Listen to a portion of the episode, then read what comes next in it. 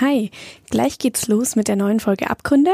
Vorher aber noch die Info an alle, die bisher noch nicht in den Genuss unseres Kriminalmagazins gekommen sind. Ihr bekommt Exemplare noch im Zeitungsshop der Nürnberger Nachrichten und Nürnberger Zeitung. Und im Magazin dreht sich alles um die Fälle aus der Region, die wir teilweise schon im Podcast bearbeitet haben, aber auch neue Fälle. Das heißt, wenn ihr nicht genug von Crime bekommen könnt, dann schaut doch einfach mal rein. Weitere Infos und Hintergründe zu den Fällen bekommt ihr auch auf unserer Instagram-Seite abgründe.crime. Wir würden uns freuen, wenn ihr einfach mal vorbeischaut und uns folgt. Und bevor es jetzt losgeht, die Folge wurde mal wieder im Homeoffice aufgenommen. Ihr wisst, wegen Corona. Deswegen ist die Tonqualität nicht ganz so gut, wie ihr das vielleicht von uns gewohnt seid. Aber keine Sorge, das wird sich in den nächsten Wochen auf jeden Fall wieder ändern. So, viel Spaß! Abgründe. Der Kriminalpodcast von nordbayern.de. Echte Verbrechen, echte Fälle. Mit unseren Gerichts- und Polizeireporterinnen und Reportern.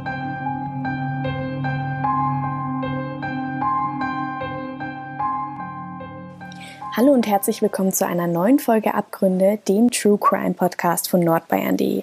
Mein Name ist Lena Bölki. Und bevor wir starten, möchte ich euch noch unseren Partner vorstellen. Diese Folge wird euch nämlich präsentiert von Crime and Investigation Play, dem Streaming-Angebot für 100% True Crime auf Amazon Prime Video Channels und auf Apple TV. Crime and Investigation Play bietet euch rund um die Uhr ein riesiges Angebot der besten True Crime Serien und Dokus. Ihr könnt das jetzt kostenlos testen auf Amazon Prime Video Channels und auf Apple TV. Es sind ja die Gewaltverbrechen Verbrechen, die Menschen besonders erschüttern, wenn es dabei um Kinder geht, also wenn Kinder Opfer von Gewaltverbrechen werden. Und in unserer Region stechen da aus unterschiedlichen Gründen mindestens zwei Fälle besonders heraus. Das ist der Fall Peggy, also der Mord an einem neunjährigen Mädchen aus Lichtenberg 2001, der nie aufgeklärt und kürzlich zu den Akten gelegt wurde.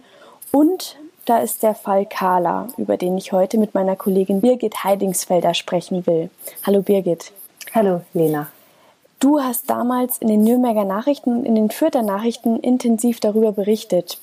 Carla war Schülerin, zwölf Jahre alt und sie wurde vor 23 Jahren am 22. Januar 1998 in Wilhelmsdorf im Landkreis Fürth Opfer eines Sexualmordes.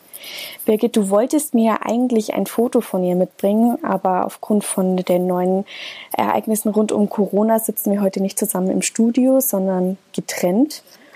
Und deswegen wollte ich fragen, ob du mir das Foto mal beschreiben könntest. Na klar. Es war dieses Bild, das damals durch so ziemlich alle Medien in der Republik ging. Die Polizei hat es bei der Fahndung eingesetzt und ich habe bei dem Foto auch mehr an dich gedacht als an mich, denn ich sehe das Bild auch vor mir, ohne dass es vor mir liegen muss. Das Bild von dem Mädchen mit schulterlangen, glatt gekämmten Haaren und dunklen Augen. Carla lächelt auf dem Bild und ich fand immer von Anfang an, es ist so ein, so ein scheues Lächeln, schüchtern, irgendwie fast zerbrechlich. Der damalige Fürther Polizeidirektor Wilfried Dietsch hatte das Bild in seinem Büro aufgehängt und bei der monatelangen Fahndung praktisch immer im Blick. Er hatte sich geschworen, dass es erst wegkommt, wenn der Täter gefasst ist. Dietsch ist längst im Ruhestand, aber den Fall Carla, den vergisst er sicher nie. Ich habe mit ihm vor den Aufnahmen zu unserem Podcast heute gesprochen und das hat er gesagt. Ich denke an das Mädchen heute noch Carla wäre heute 34 Jahre alt, war damals 12 Jahre alt, hätte vielleicht ein schönes Leben vor sich gehabt und dieses Verbrechen hat von einer Sekunde auf die andere äh, das Leben ausgelöscht. Ich fahre immer gelegentlich äh, in Richtung Bad Windsheim und wenn ich durch Wilhelmsdorf fahre, geht unwillkürlich der Blick nach links äh, zu dem ehemaligen Bad, zu dem Weiher, in dem der Täter die Carla abgelegt hat. Also das bleibt einfach im Gedächtnis haften. Wie kam es denn, Birgit, dass du über den Fall berichtet hast? Ich war so wie auch heute Redakteurin bei den Fürther Nachrichten. An dem Tag kam ich vormittags ganz normal zur Arbeit und wurde praktisch schon an der Tür überfallen mit der Nachricht, in Wilhelmsdorf ist was passiert. Es ist ja lange her, aber ich meine, die Rede war von einem toten Schulmädchen, womöglich Mord und von einem Hubschraubereinsatz. Die Polizei hatte schon ganz kurzfristig an dem Tag eine Pressekonferenz angekündigt. Ich glaube, die sollte so um die Mittagszeit sein. Wir hatten diese dünnen, aber schockierenden Informationsfetzen und uns war klar, wir müssen mehr wissen, wir müssen da jetzt raus raus. Das heißt dann praktisch nach Wilhelmsdorf fahren. Ja, und ich bin dann mit einem Kollegen losgefahren. Er saß am Steuer, ich daneben. Wenn ich jetzt so daran zurückdenke, dann spüre ich wieder die Stimmung im Auto, diese Beklommenheit. Ich habe aus dem Fenster rausgestarrt in diesen grauen Tag und ich weiß noch genau, wir haben da kaum was geredet, kaum ein Wort gewechselt ich glaube, wir hatten beide einfach Angst vor dem, was uns da erwartet. Und was ist passiert, als ihr angekommen seid? Da war Polizei im Ort, damals noch mit weiß-grünen Fahrzeugen. Da waren auch schon andere Reporterteams und trotz Kälte und Schneeregen hat man ähm, hier und dort Menschengrüppchen gesehen. Die Spurensicherung muss schon abgeschlossen gewesen sein, denn irgendwann standen wir an diesem Weiher, der ja offenbar ein Tatort war. Gleich beim noch neuen Bahnhaltepunkt Wilhelmsdorf Mitte. Wir standen da, wir haben aufs Wasser geschaut, so eine graue, braune Brühe, die zum Teil zugefroren war. Und ich weiß noch genau, wenn man den Blick gehoben hat, dann konnte man auf der Anhöhe da drüben, jenseits der Gleise, das Schulgebäude sehen, die Grund- und Hauptschule, die Schule, an der, in der Carla an diesem Morgen nicht mehr angekommen ist.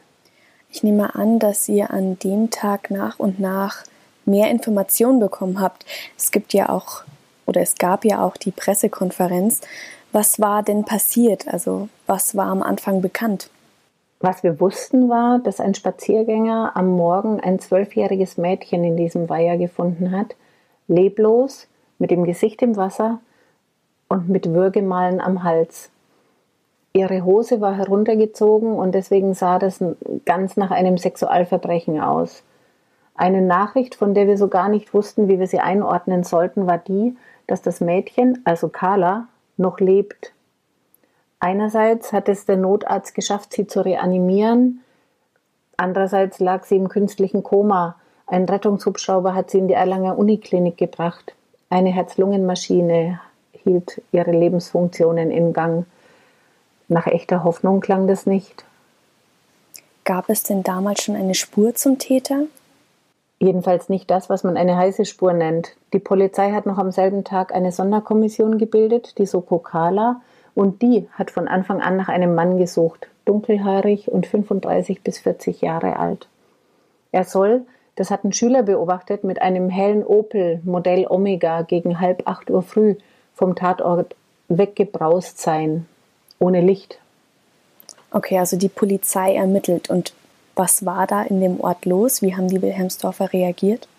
Also ich glaube ja, dass es in einer so kleinen Gemeinde, Wilhelmsdorf hatte damals, glaube ich, so um die 4000 Einwohner, inzwischen sind es einige mehr, nach einer solchen Tat eine Zeit davor gibt und eine Zeit danach. Ich war damals also quasi unmittelbar danach, nach der Tat, aus unterschiedlichen Anlässen immer wieder dort und habe mit vielen Leuten gesprochen. Und da war die ganze dunkle Gefühlskala vertreten. Trauer, Wut, Ohnmacht, Fassungslosigkeit, dass etwas so entsetzlich ist, dass man bis dahin ja nur aus den Nachrichten kannte, plötzlich vor der eigenen Haustür passiert sein soll. Viele haben sich gefragt, war das einer von uns? Eine Frau hat damals wortwörtlich zu mir gesagt, ich denke mir, dem hast du womöglich schon Grüß Gott gesagt, ihm schon mal in die Augen geschaut, vielleicht im Supermarkt oder auf der Post. Und die Leute hatten eine unglaubliche Angst. Dieser Typ lief ja noch frei herum, womöglich im Dorf. Eltern haben sich Sorgen um ihre Kinder gemacht. Vor der Wilhelmsdorfer Schule gab es am Morgen danach, nach der Tat, beinahe ein Verkehrschaos. In der Dunkelheit brachten alle ihre Kinder auf einmal mit dem Auto bis vor die Tür. Darf ich dich fragen, hattest du damals schon Kinder? Nein, hatte ich noch nicht. Aber besonders der Gedanke an Carlas Mutter hat auch mich ziemlich mitgenommen. Dass Carla das einzige Kind ihrer Mutter war, hat es noch schlimmer gemacht. Die Familie, zu der auch noch Carlas Stiefvater gehörte, war übrigens erst kurz zuvor nach Wilhelmsdorf gezogen. Die Mutter muss an dem Morgen aus der Nachtschicht gekommen sein und sich zum Schlafen hingelegt haben. Wenig später soll sie einen Anruf bekommen haben. Ihr Kind ist nicht zum Unterricht erschienen. Wie lange lag Carla danach noch im Koma? Fünf Tage. Dann hat sie den Kampf verloren. Ich weiß noch genau, wie die Nachricht von ihrem Tod bei uns in der Redaktion ankam, per Fax, an einem Dienstag. Es war ein zweiter Schock. Es gab damals ja noch keine Online-Berichterstattung, wie wir sie heute kennen. Die Menschen haben es also an dem Tag aus dem Radio erfahren oder am Mittwoch aus ihrer Zeitung. An Carlas Todestag hat dann jemand am Tatort Tulpen und Rosen ins Schilf gesteckt. Die Gemeinde Wilhelmsdorf hat am Rathaus Trauerfahnen gehisst. Und irgendwann gab es einen ökumenischen Gottesdienst, bei dem die Kirche brechend voll war. Wie ging man denn in der Schule mit all dem um? Die Lehrer bekamen psychologische Unterstützung. Das hat sicher geholfen. Immerhin mussten sie nach der Tragödie ja den schwierigen Spagat hinkriegen zwischen Lehrplan einerseits und Trauerarbeit andererseits. Carla war in der sechsten Klasse. In ihrem Klassenzimmer war jetzt plötzlich ein Platz frei. Eine von vielen Fragen war, was damit tun? Soll ihr Stuhl frei bleiben? Oder wäre es vielleicht besser, die Sitzordnung zu ändern? Ich habe das nicht mit eigenen Augen gesehen, aber aus Gesprächen, zum Beispiel mit dem damaligen Schulleiter, weiß ich, dass man anfangs täglich eine Kerze an Carlas Platz angezündet hat. Später gab es einen kleinen Altar in einer Zimmerecke. So blieb Carla präsent, aber nicht mehr mitten im Raum. Ein Problem für die Schule waren aber auch die Reporter. Warum? Naja, manche Medienvertreter haben Carlas Klassenkameraden regelrecht aufgelauert, zum Beispiel um Fotos zu kriegen. Ja, das sind die üblichen Methoden der Boulevardmedien. Wie hast du dich denn verhalten? Für uns ist das schon immer ein Spagat. Wie weit gehen wir?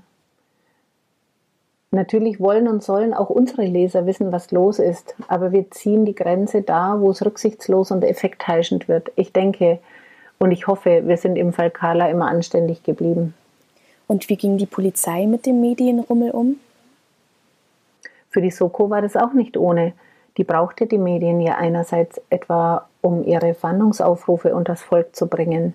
Zum Beispiel hat die Polizei versucht, über die Fernsehsendung Sat1 Fahndungsakte Hinweise zu bekommen. Andererseits wurde sie schier erschlagen von dem Ansturm. Der damalige Fürther Polizeichef hat mal erzählt, dass er an einem Tag 30 Interviews geben musste. Du kannst dir ja vorstellen, dass das in Fürth eher unüblich ist. Einmal wollte ihn ein Boulevardsender noch spät abends zu einem Interview in seiner Wohnung drängen. Und bei Carlas Beerdigung musste der Friedhof mit Dutzenden Zivilbeamten gegen Journalisten abgesichert werden. Wir kannten den Termin auch, haben aber den Wunsch von Carlas Eltern nach einer Beerdigung in aller Stille respektiert und sind deshalb bewusst weggeblieben. Warum hat dieser Fall deiner Meinung nach so unerhört großes Aufsehen erregt? Naja, ich denke, da kommen ein paar Facetten zusammen. Das fing schon mit den Tatumständen an. Ein Ort wie Wilhelmsdorf, der sonst praktisch nie Schlagzeilen macht, ein Nest. Ein Stückchen heile Welt wird Schauplatz eines Verbrechens. Dann trifft es ein unschuldiges Kind, eine Schülerin, auf ihrem ganz alltäglichen Weg zur Schule. Sie wird sogar in Sichtweite der Schule überfallen von einem Sexualverbrecher. Und schließlich dieses Hoffen und Bangen. Erst denkt man, sie ist tot, dann heißt es, sie lebt, dann stirbt sie doch. Das alles zusammen hat ja schon maximales Mitgefühl bei den Leuten erzeugt. Dazu kam aber, und das muss man sich mal vorstellen, der Täter war ja noch unterwegs, der lief ja frei rum. Die Angst war also groß, dass der ein zweites Mal zuschlägt. Die Polizei stand deswegen von Anfang an enorm unter Druck. Und der Druck wurde noch stärker, weil eine Zeit lang der Vorwurf im Raum stand, dass Carla womöglich hätte gerettet werden können, wenn sich nur die ersten Zeugen und auch die Polizei anders verhalten hätte. Warum? Also, was wurde Ihnen da vorgeworfen? Unterlassene Hilfeleistung. Die ersten Zeugen am Tatort, der Spaziergänger und einige Gemeindemitarbeiter haben keine erste Hilfe geleistet. Das war aber alles andere als Vorsatz oder böse Absicht. Sie dachten einfach, sie hätten ein totes Kind vor sich. Und die Polizei? Soll am Tatort angeblich der Spurensicherung Vorrang vor der Lebensrettung gegeben haben. Die Staatsanwaltschaft hat das dann alles überprüft und alle Vorwürfe, die gegen die ersten Zeugen und die gegen die Polizei, schließlich als haltlos verworfen. Es wurde kein Ermittlungsverfahren eingeleitet. Im Übrigen hätte Carla auch nicht gerettet werden können. Das hat der Rechtsmediziner damals nach der Obduktion klargestellt. Sie ist ertrunken. Neben all dem muss ja auch die Fahndung selbst äußerst aufwendig gewesen sein. Oh ja, das war sie absolut. Du musst dir schon mal vorstellen, die Soko Carla bei der Vierter Kripo fing mit 15 Leuten an. Sie wurde dann immer weiter aufgestockt. Irgendwann waren es sogar mehr als 80 Personen. Und die haben, so hat man zumindest von außen den Eindruck gehabt, nichts, aber auch gar nichts unversucht gelassen, um Carlas Mörder zu finden. Ich habe noch mal ein paar Zahlen rausgesucht, die zeigen, was für eine gigantische Fleißarbeit da auch im Gang war. Die Soko hat natürlich nach Angaben der Polizei selbst um die 12.500 Spuren überprüft. Es gab zum Beispiel immer wieder Befragungsaktionen. Mal hat die Polizei systematisch an Haustüren geklingelt, dann wieder hat sie mit Lautsprecherdurchsagen zur Mithilfe aufgerufen. Mal wurden Bahnpendler und mal Autopendler gestoppt und gefragt, ob ihnen am Tatmorgen irgendetwas aufgefallen ist. Tausende von Alibis wurden überprüft, die von registrierten Triebtätern und bei der Suche nach diesem ominösen Opel Omega mit dem Kennzeichen NEA für Neustadt Aisch die von den Fahrzeughaltern. Aufsehen erregt hat die Fahndung aber auch deshalb, weil die Polizei auch bizarre Maßnahmen getroffen und auf ungewöhnliche Methoden zurückgegriffen hat. Die wurden dann in der Öffentlichkeit groß diskutiert. Zum Beispiel gab es da ein Phantombild ohne Gesicht. Wie bitte? Ja, wirklich. Das war eine Skizze von einem Mann im Profil und die Partie um Augen, Nase und Mund war ausgespart, weggeschnitten. Viele fanden das ziemlich verrückt, aber der damalige Polizeichef lässt sich da bis heute nicht aus der Ruhe bringen. Die Zeugin äh, hat äh, uns ein Gesicht geschildert, konnte aber die Nase und bestimmte Bereiche des Gesichtes nicht näher bezeichnen und dann fertigt man eben ein Phantombild wie es uns von der Zeugin mitgeteilt wird. Man hängt sich da an jeden kleinen äh, Strohhalm und deshalb ist das Bild damals, was für den Außenstehenden als halbfertig betrachtet wurde, äh, trotzdem gefertigt worden. Hat das Bild die Ermittler irgendwie weitergebracht? Ehrlich gesagt, das weiß ich gar nicht. Ich weiß nur noch, dass auch mir und meinen Kollegen das ganz schön verzweifelt vorkam. Und nicht nur das. In der Hoffnung, das Opel-Kennzeichen komplett rauszukriegen, haben es die Fahnder auch mit der Hypnose von Zeugen versucht, weil sich direkt am Tatort so gar keine Spuren fanden, keine Fingerabdrücke, keine Schuhabdrücke, keine Reifenabdrücke, haben sogenannte Crime Profiler ein psychologisches Täterprofil erarbeitet, quasi einen Verhaltensfingerabdruck. Solche Methoden waren damals noch recht neu. Und dann gab es da noch dieses Katzenhaargutachten. Es gab später, als der mutmaßliche Täter schon gefasst war, einen genetischen Abgleich von den Haaren seiner Katze und Katzenhaaren, die man auf der Kleidung von Carla gefunden hatte. Das Institut für Rechtsmedizin in Erlangen hat mit der Untersuchung wissenschaftliches Neuland betreten. Handfeste Ergebnisse gab es dann allerdings keine. Carlas Mörder wurde ja gefasst. Was brachte den Durchbruch? Entscheidend waren drei Zigarettenstummel von der Marke Marlboro 100. Die Polizei hat sie nicht direkt am Tatort, aber dort ganz in der Nähe gefunden, bei einem Trafohäuschen. Und weil diese Kippen nicht von Braureife überzogen waren, wussten die Ermittler, die sind frisch. Die Speichelspuren an ihnen könnten vom Täter stammen. Sie behielten das aber alles lange für sich. Es hätte ja durchaus sein können, dass irgendein harmloser Spaziergänger die Zigaretten geraucht hat. Du meinst also, sie mussten den Verdächtigen vorher erst irgendwie näher einkreisen? Genau. Und da hatten sie irgendwann wirklich eine extra Portion Glück. Denn ganz spät, erst nach Monaten, kam ein Zeuge daher, dem ein ungewöhnlich gutes, ein, ein wirklich ausgezeichnetes Personengedächtnis nachgesagt wurde. Er hat dann die Beschreibung für ein zweites, also ein richtiges Phantombild geliefert. Und als das veröffentlicht war, hat es nur so gehagelt von Hinweisen. Warte mal kurz. Wie kann es sein, dass sich ein Zeuge ewig nicht meldet bei diesem Medienrummel? Äh, wo war er denn? Gute Frage. Er dachte wohl, die Polizei wüsste schon alles. Sie hat ja von Anfang an nach einem dunkelhaarigen Mann mittleren Alters gesucht und dieser Zeuge muss geglaubt haben, okay, die brauchen mich nicht. Wenn ich mich aber recht entsinne, hat er Carla am Abend vor der Tat mit einem Mann sprechen sehen. Und nur weil ein Bekannter ihn dazu gedrängt hat, hat er das am Ende doch noch der Polizei erzählt. Schon unglaublich, oder? Allerdings. Entscheidend für die Überführung des Täters war also der genetische Fingerabdruck? Richtig. Ungefähr 170 Männer wurden um eine Speichelprobe gebeten. Er war auch darunter. Und es hieß später, dass seine Probe mit den Speichelanhaftungen an den Zigarettenkippen mit einer Wahrscheinlichkeit von 20 Milliarden zu 1 übereinstimmen. Heißt das keine Kippen, kein Täter? Ja, gut möglich. Dass Carlas Mörder nie überführt worden wäre, wäre er Nichtraucher gewesen.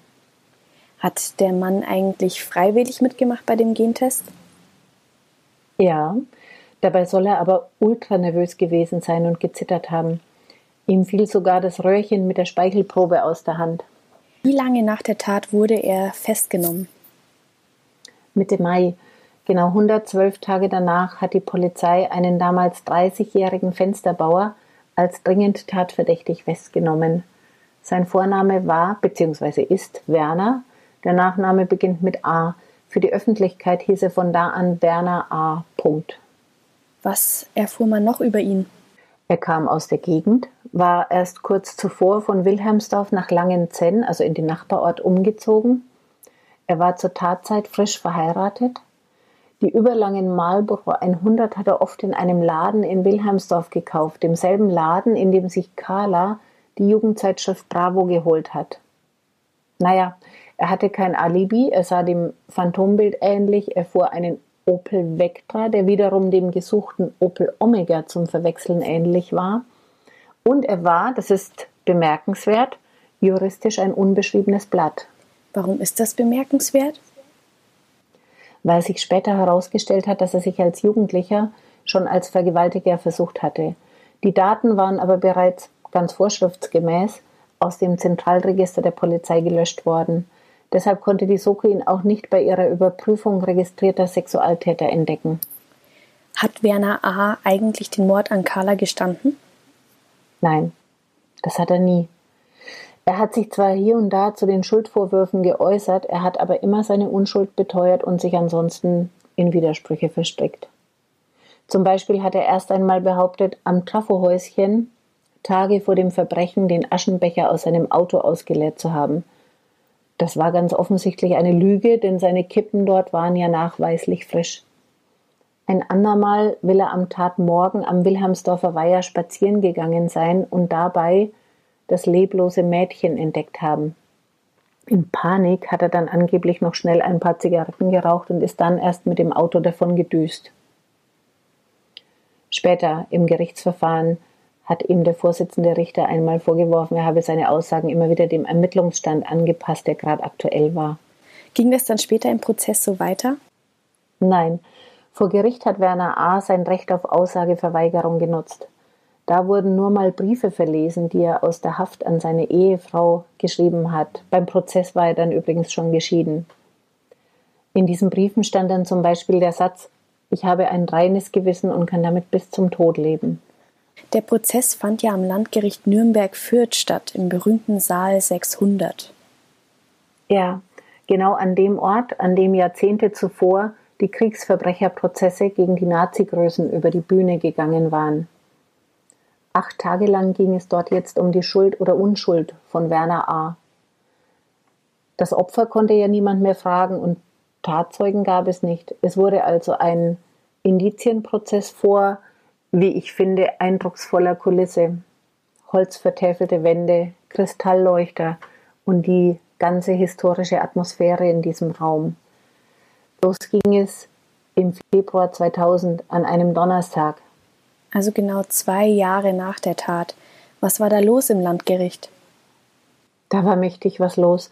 Es waren Fernsehteams von allen Sendern da. In den Saal 600 drängten sich die Menschen. Der Zuschauerraum war brechend voll. Und wenn ich mal rekonstruiere, wie das im Gerichtssaal aussah, dann saß den Zuschauern gegenüber das fünfköpfige Schwurgericht unter dem Vorsitz von Adolf Kölbel. Rechter Hand unter den Fenstern hatte die Staatsanwaltschaft ihren Platz und direkt daneben als Nebenklägerin Carlas Mutter mit ihrer Anwältin. Ihnen allen gegenüber auf der anderen Seite des Raums, mit viel Platz dazwischen, saß der Angeklagte mit seinen beiden Verteidigern. Wie hast du denn Werner A. in Erinnerung? Du wirst es kaum glauben, aber ich kann den Mann kaum beschreiben. Was ich in Erinnerung habe, ist ein an sich unauffälliger Typ mit Vollbart und getönter Brille. Und dann hat der ja auch nichts gesagt. Der hat ja eisern geschwiegen. Und die Mutter, also Carlas Mutter? Sie habe ich als zierliche Person in Erinnerung, mit ganz blassem Gesicht. Ich weiß noch, dass sie seinen Blick gesucht hat. Sie schien überhaupt aufmerksam zu verfolgen, was gesprochen wurde. Und das muss für sie kaum auszuhalten gewesen sein. Man muss sich das vorstellen. In so einer Gerichtsverhandlung wird ja minutiös rekonstruiert, wie das wohl alles abgelaufen ist. Einer der ersten Zeugen am Tatort sagt er dann zum Beispiel über das Kind dieser Frau, erst habe ich gedacht, es ist eine Schaufensterpuppe. Hat sie selbst auch was gesagt? Ja, sie wurde auch gehört. An dem Tag war ich nicht im Gericht, aber sie muss sehr gefasst gewirkt haben. Eine Mitarbeiterin der Opferschutzorganisation Weißer Ring stand Carlas Mutter zur Seite. Diese Frau habe ich damals zwei Jahre nach dem Verbrechen interviewt und dabei hat sie, also die Mitarbeiterin vom Weißen Ring, beschrieben, was der Täter ja auch zu verantworten hat, nämlich die, die Traurigkeit und Resignation der Mutter, die zwar zur Arbeit geht oder zum Einkaufen, die aber im Grunde nur noch funktioniert. Im Prozess jedenfalls muss sich Carlas Mutter unwahrscheinlich beherrscht haben, und erst am Ende ihrer Aussage hat sie die Beherrschung verloren. Da ist sie in Tränen ausgebrochen und ist den Angeklagten direkt angegangen. Er soll doch nicht so feige sein und sich bekennen. Was hat der psychiatrische Sachverständige gesagt? Nach seiner Einschätzung war der Angeklagte nicht psychisch krank, sondern voll schuldfähig. Und der Gutachter sah auch die Gefahr zur Wiederholung. Er hatte allerdings das Problem, dass sich Werner A. sozusagen nicht in die Seele schauen lassen wollte. Soll heißen, er hat einfach nicht mitgearbeitet, keine oder kaum Fragen beantwortet. Nach zwei Jahren Ermittlungsarbeit und acht Verhandlungstagen hat das Nürnberger Schwurgericht jedenfalls sein Urteil gefällt. Lebenslang? Ja, sogar lebenslang mit besonderer Schwere der Schuld.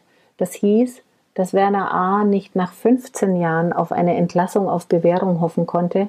Seine Aussicht waren 20 Gefängnisjahre oder noch mehr. Die Verteidiger hatten auf Freispruch aus Mangel an Beweisen plädiert. Für die Richter aber war Werner A. ein Mörder. Sie waren überzeugt, dass er Carla, die er wohl flüchtig kannte, aufgelauert und sie nach einem missglückten Missbrauchsversuch getötet hat, um sie als Zeugin auszuschalten. Hauptindiz war für sie der genetische Fingerabdruck, aber hinzu kam, dass Arbeitskollegen den Angeklagten am Tatmorgen in der Nähe des Tatorts gesehen hatten dass er kein Alibi vorzuweisen hatte, dass er aussah wie der Mann auf dem Phantombild und sein Auto zumindest fast genauso wie das gesuchte Fluchtfahrzeug. Im Übrigen hatten die Richter nicht den geringsten Zweifel, dass es den großen Unbekannten, der andernfalls der Täter hätte sein müssen, einfach nicht geben konnte. Werner A. hätte ihm sonst begegnen müssen, hätte also Hinweise zu ihm geben können. Und Werner A. ging danach wahrscheinlich in Revision, oder? Ja, seine Verteidiger wandten ein, dass nie geklärt wurde, ob Carla bei einer rechtzeitigen Rettung überlebt hätte, und sie monierten, dass frühere sexuelle Übergriffe bei Gericht mitverwertet wurden, die es offiziell gar nicht gab. Wenn ich das richtig in Erinnerung habe, war die Begründung, dass ihr Mandant in einem Fall zu jung und noch nicht schuldfähig war und im anderen Fall seine Jugendstrafe bereits aus dem Strafregister getilgt war. Und bekam Werner A. Recht? Der Fall Kahler ging zum Bundesgerichtshof in Karlsruhe. Dort hat man das Nürnberger Urteil im Wesentlichen bestätigt. Allerdings hieß es, über die besondere Schwere der Schuld müsse neu verhandelt werden. Das geschah dann auch. Letztlich aber blieb es dabei, lebenslange Haft mit besonderer Schwere der Schuld. Und Werner A. sitzt heute, 23 Jahre nach dem Mord an Carla, noch immer im Gefängnis. Ich wollte wissen, ob Wilfried Dietsch, der frühere Fürther Polizeichef, in all den Jahren jemals den Gedanken hatte, dass dieser Mann womöglich doch unschuldig sein könnte. Die Sorge hatte ich nicht, denn äh, unsere Indizien, die wir gesammelt haben, die waren äh, stimmig. Er hat sich auch äh, häufig widersprochen. Und es ist nun mal so, nicht bei jedem Fall kommt vom Täter ein Geständnis zustande. Dafür gibt es Indizienprozesse und wenn der Richter auch äh, unsere gesammelten Indizien äh, als ausreichend erachtet und den Mann verurteilt, dann habe ich da keine Sorgen. Birgit, wir sind am Ende unseres Podcasts angelangt. Ganz am Anfang hat Wilfried Dietsch gesagt, dass er bis heute immer wieder an Carla denken muss. Wie geht's dir denn? Lässt sich der Fall auch nicht los? Ähm, ich sag mal, es ist zumindest so, und da geht es mir, glaube ich, eins zu eins wie Wilfried Dietsch. Sobald ich Wilhelmsdorf höre, denke ich an Carla. Und wenn ich dort auf der Ortsumgehung unterwegs bin, was ab und zu vorkommt, dann schaue auch ich unweigerlich hinüber zum früheren Badeweiher, der 1998 zum Tatort wurde. Danke, Birgit. Vielen Dank, dass du uns den Fall mitgebracht hast. Wir sind damit tatsächlich jetzt ganz am Ende angekommen. Für unsere Hörer gibt es noch eine kurze Info. Und zwar war das jetzt die letzte Folge für diese Staffel. Wir machen einen Monat Pause und kommen dann am 5. März mit einer neuen Folge Abgründe zurück. Ich wünsche euch bis dahin eine gute Zeit und wir sprechen uns im März wieder. Vielen Dank, Birgit, und bis bald. Mehr bei uns im Netz auf nordbayern.de